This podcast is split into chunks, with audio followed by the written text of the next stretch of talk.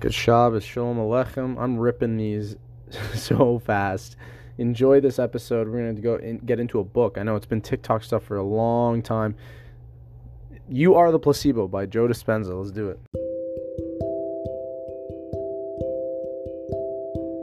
All right, folks, we're going to get right into this book summary. And this is going to be a little different than my typical podcast because it's truly summarizing the book as if you had read it.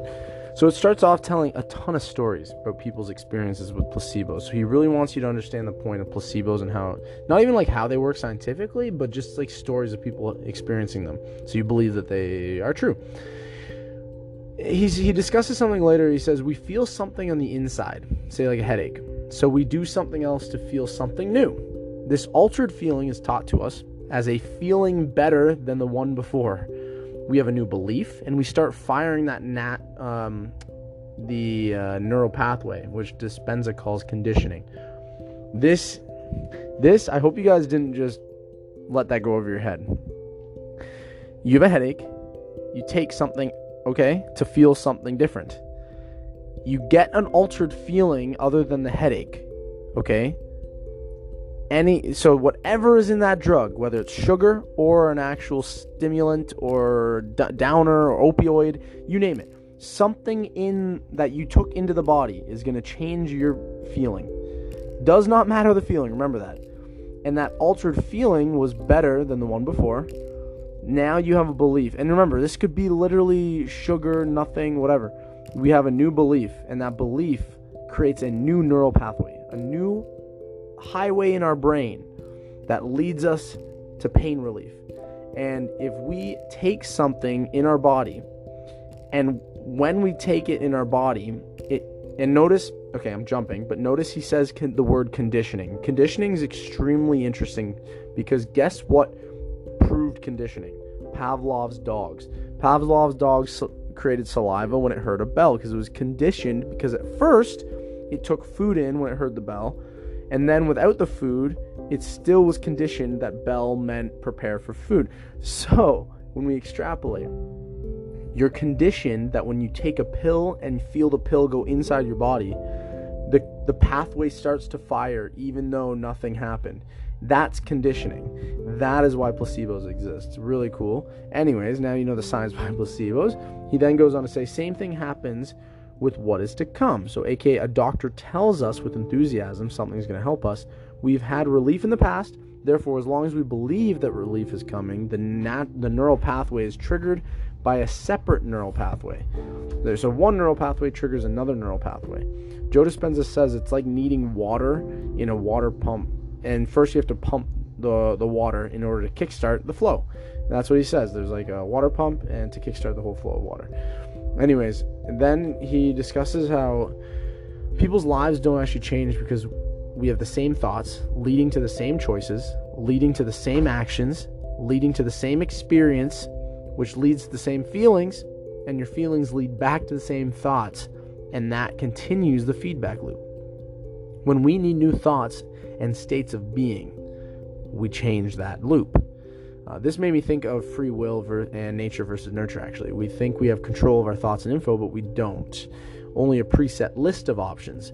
However, we don't choose that list, only what's available on the list. And that's why free will is philosophical, nature and nurture is philosophical, because it's like, okay, is having free will being able to choose from a list someone else created? Is that free will? Or is free will choosing the list for yourself? Anyways and so it's just interesting because if we have a feedback loop and a person says oh well i can change my choices and my the information i take in. Well okay you can only change the info and choices you were given. So there you go. But anyways that is in essence how you change yourselves. That's how you change your life.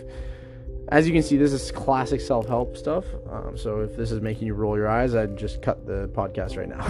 Anyways mice in a study that had family and toys in their cage had larger brains than those without those things. Studies showed that having more to think about in life made the brain larger. so I thought of Scott Thompson moving to Vancouver and a bunch of other people who traveled. And you know, I have a buddy who moved to northern uh, Northern Ireland. I have a buddy who moved to Hawaii.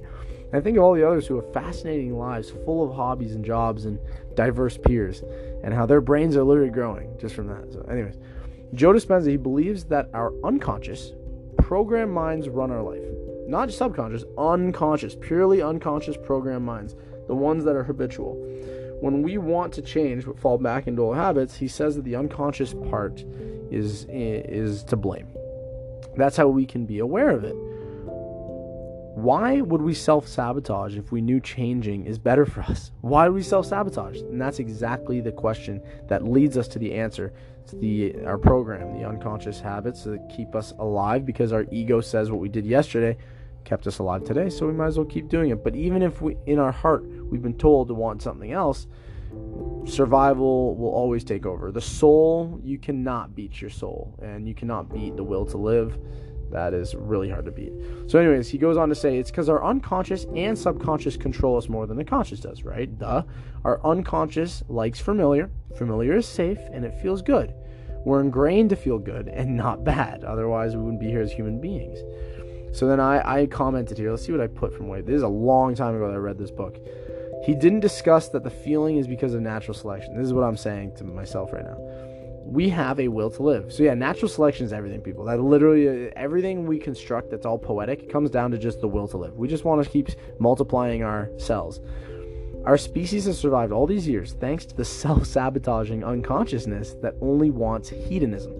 This is why I'll continue saying that the power of now, if the root to the meaning of oh is not if is the power of now, which is Eckhart Tolle's book that you should all read it's the root to the meaning of all these prerequisite self help books. I mean that. I really mean that. Power of Now is the prerequisite, it's the root of all these self help. When I learn things from these books and ask, why are we wanting to live so bad that we sabotage? Tolle always answers it with philosophy the ego, God or the universe wanting to experience itself, maybe. Using different dimensions to connect the same catalyst essence. I say that specifically because we use maybe the universe is using different dimensions. Like, why is it we self sabotage? Why is it we have a will to live? That's what this whole question is. Why do we have a will to live? Maybe it's again the, universe using different dimensions. Because, yes, we can only comprehend our five to six senses. So maybe there's different dimensions out there, and maybe the universe uses those different dimensions to connect to the same catalyst essence. Remember, a catalyst is something that kickstarts, it's the start of something.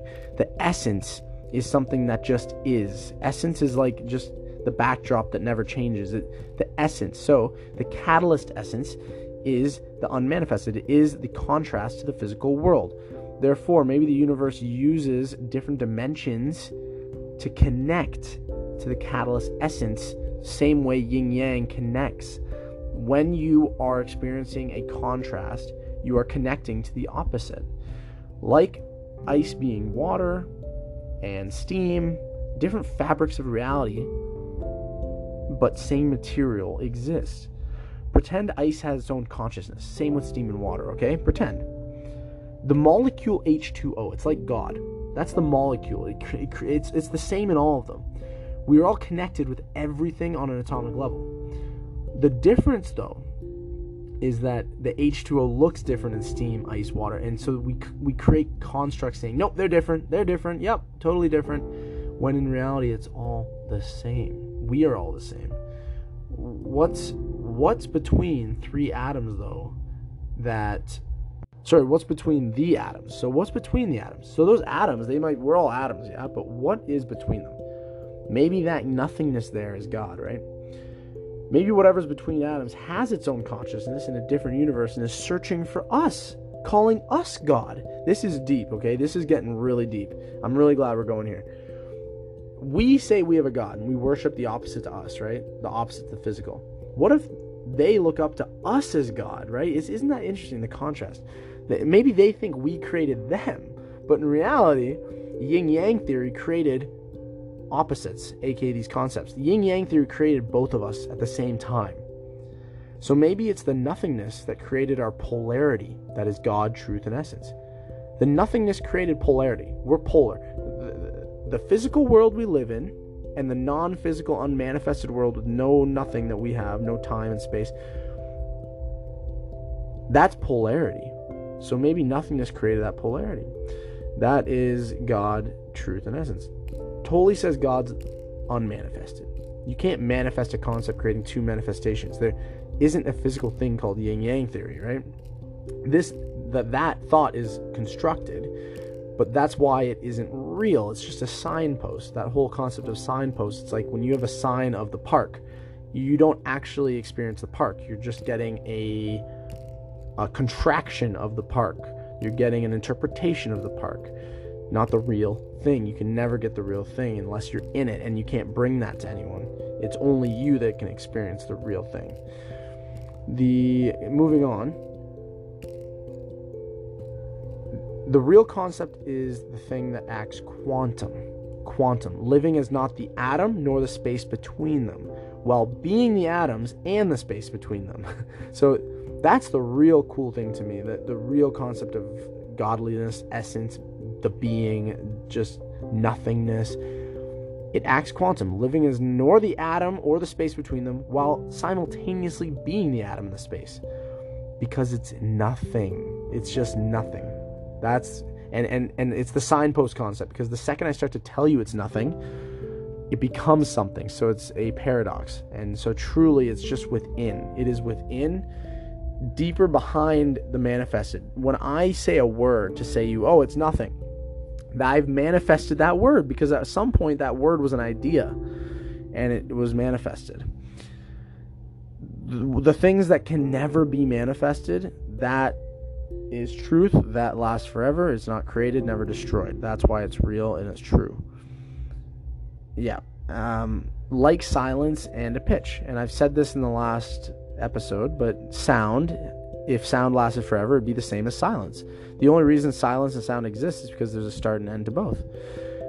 Uh, anyways, and yeah, so let let that resonate and let that sink in. That is some really deep, deep, deep stuff there. Going back to this book, he discusses neuroplasticity. That's when our brain is moldable, and we're, we're always able to mold it. Feeling creates thinking, and thinking creates feeling. Remember that. Hence the feedback loop that I was just getting into. We have receptor sites in our brain, and our messenger cells pair with these sites when it matches with the cells via hormones or feelings. Whenever you have feelings, that's typically driven by a hormone. Okay, fun fact. We then make a new protein to release into the body and build up our DNA and RNA with those proteins. As Joe says, now the body is being trained by the mind. Isn't that interesting? Our mind creates DNA and RNA, so we're training our body by the mind. No different than if our mind told us to run up a hill. Like, like picture. Our, when, it, when I say the word training, I literally mean training. Imagine a coach saying, run up the hill. What's going to happen? That person's going to gain muscle mass when our mind sends messenger cells to create new DNA and RNA, our mind is doing this with feelings and hormones. Now it's telling our RNA and DNA, in essence, to build muscle. It's saying, run up the hill, DNA and RNA, run up the hill. And guess what happens? It changes. That's the neuroplasticity part. It changes, it builds muscle. So, our mind, our emotions, because our mind kind of triggers hormones, Eh, they work together, it builds up DNA and RNA. That's crazy. Like we train. So he says now the body is being trained by the mind. Hot take by Joe, but when the same genes are activated over and over, it's like gears in a car being used again and again. Our genes get worn out and we age. I, I said here, I kind of disagree. Lots of outliers, like my Zadie. My grandfather, by the way, yeah, he's an outlier. You know, he hasn't lived the healthiest life, but he's old. He's 92 and uh, so some people they are outliers to what he just said there about when when we yeah when when the same genes are activated over and over it's like grinding gears. That's why he throughout this book he talks about just changing everything. Like don't brush your teeth with the same hand. Take different routes. Read different stuff. Talk different ways. Like yeah and that you'll be younger that way apparently so he also says two things occur more docking stations are made for our genes if we don't satisfy those stations, our brain makes us crave the void, and that can be good if it's a healthy habit.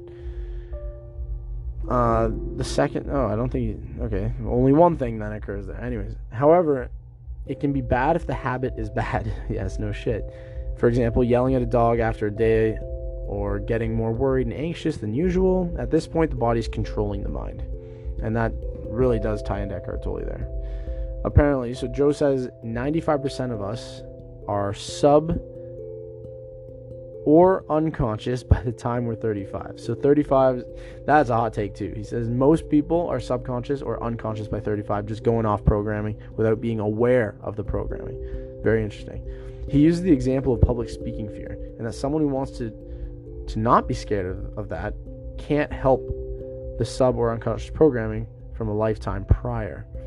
This is interesting, actually. Um, let me just say this. I guess this is super. Uh, I'm not going to cut this up. This kind of just raw. Is I don't know. I have a hard time believing about the 35 years old unconscious thing. I have a really hard time believing that a lot of people are out there just super, super unconscious. Hmm. Yeah, I guess it makes sense. It is sad to think, but I guess it makes sense about people just cruising. Uh, anyways, moving on, moving on. He says it takes time, but can be fixed with neur- new neural pathways, aka perspective shifting. Yeah, it's true. Something I'm sure I'll talk about it here, but I'll never forget this book. The one thing that stood out, I tell people all the time to this day when you experience a new heightened emotion higher than the old one, that's when you start to change your neural pathways. That blew my mind. For example, let's put this, put this in an example. A person's driving every day and they don't live far from work, they want to walk.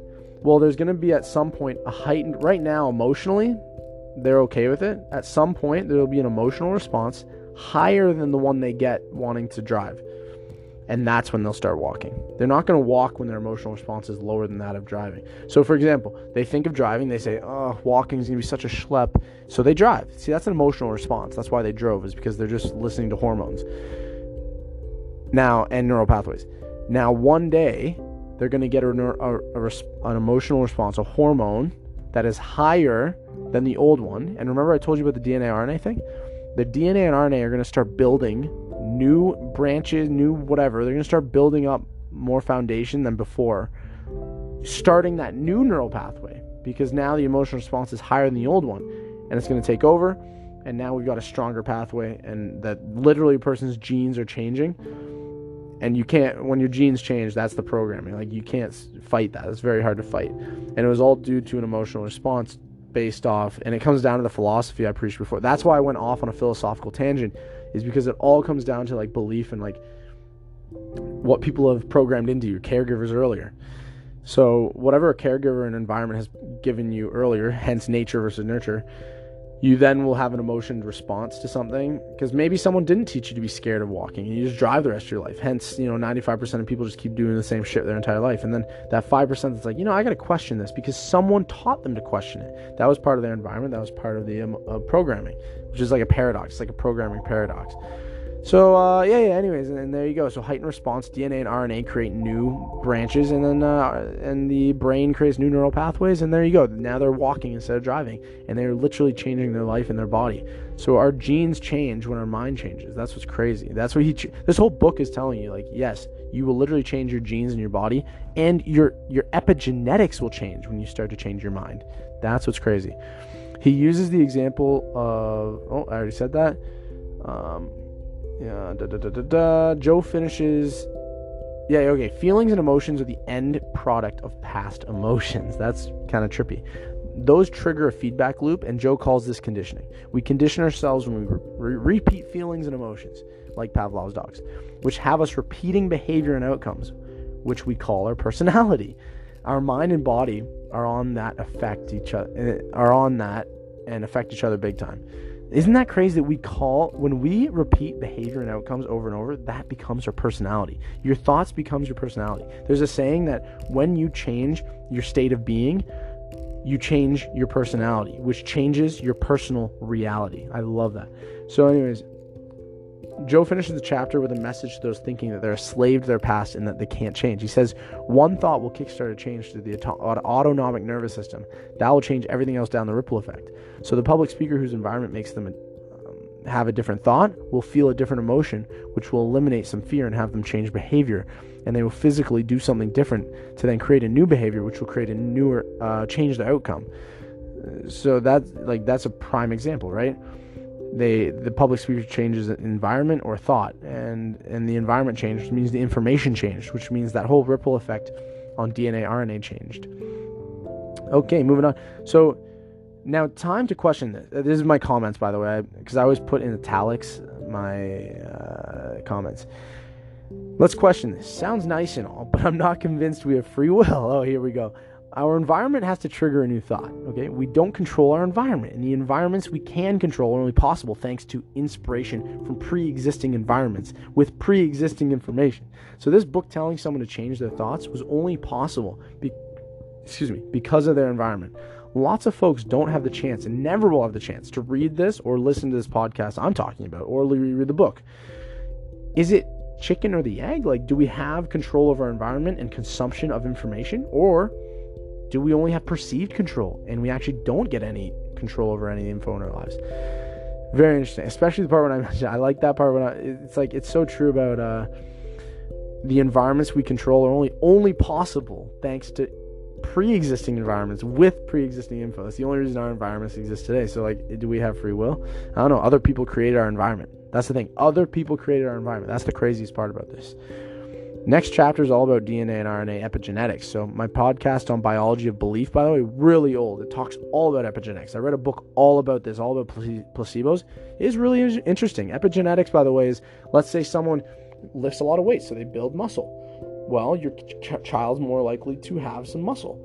And then that child is more likely to give muscle to their child. So that's epigenetics. It's like one, what didn't used to be genetic all of a sudden became genetic because of behavior and patterns and neural pathways, etc both biology of belief and this book made me make make controversial claims that a very small percentage of our health issues are genetic.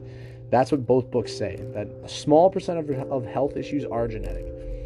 You know, like again, I can see both sides of that. I can see both sides of that. But and I've been seeing a lot of videos lately about how processed and shitty our food is in North America. So to be honest, like I, I do lean more on that side now. But anyways, Twin studies suggest a lot of this, by the way, about the the gen, the non-genetic side of this. That like your behaviors dictate everything. Stress. This book says stress is like the worst thing for you. So go meditate and de-stress, and use coping mechanisms. He says to use the same principles for eliminating stress, and that is to start with a thought.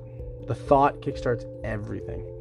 Studies are referenced to suggest proper meditation, mind body exercises, and relaxation techniques to improve health. They weren't long studies either, only eight weeks, and they improved health scores in just eight weeks. So go do those things meditate, exercise, relax through healthy coping. The more analytic we get, the less likely we believe a suggestion. Isn't that interesting? So, Joe says when we're stressed in survival mode or fight or flight, we're very analytical all the time. We survive during hard times by being wary and attentive to every possible outcome. It's hard to change our genes with new thoughts because our, our new thought is a suggestion. It's just a suggestion. That's very interesting. That's why it's hard to change. It's just a suggestion, and that's why we push it away.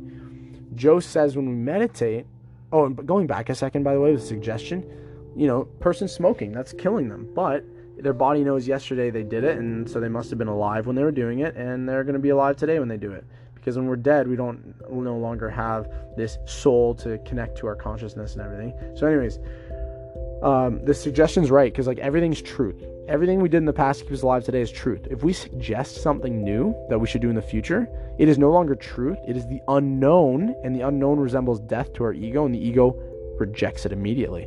It's a threat to the ego. Our ego feels threatened and so we're never going to let a threat in that potentially kill it even though we know that the ego resurrects, or at least people. I know that, but not a lot of people do. When you know that, you're more likely to take these suggestions because you know your ego will just resurrect.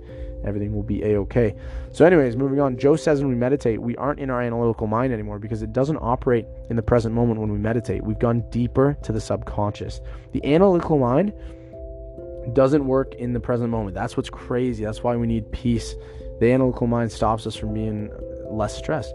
If you have a new thought, that gives you more emotional energy than the old ones. Like I just said earlier, okay, this is what the neurons will wire faster and old ones will die faster, hence changing your brain, DNA, RNA, and neural pathways. That's mind blowing. So you need an emotional response higher than your old one.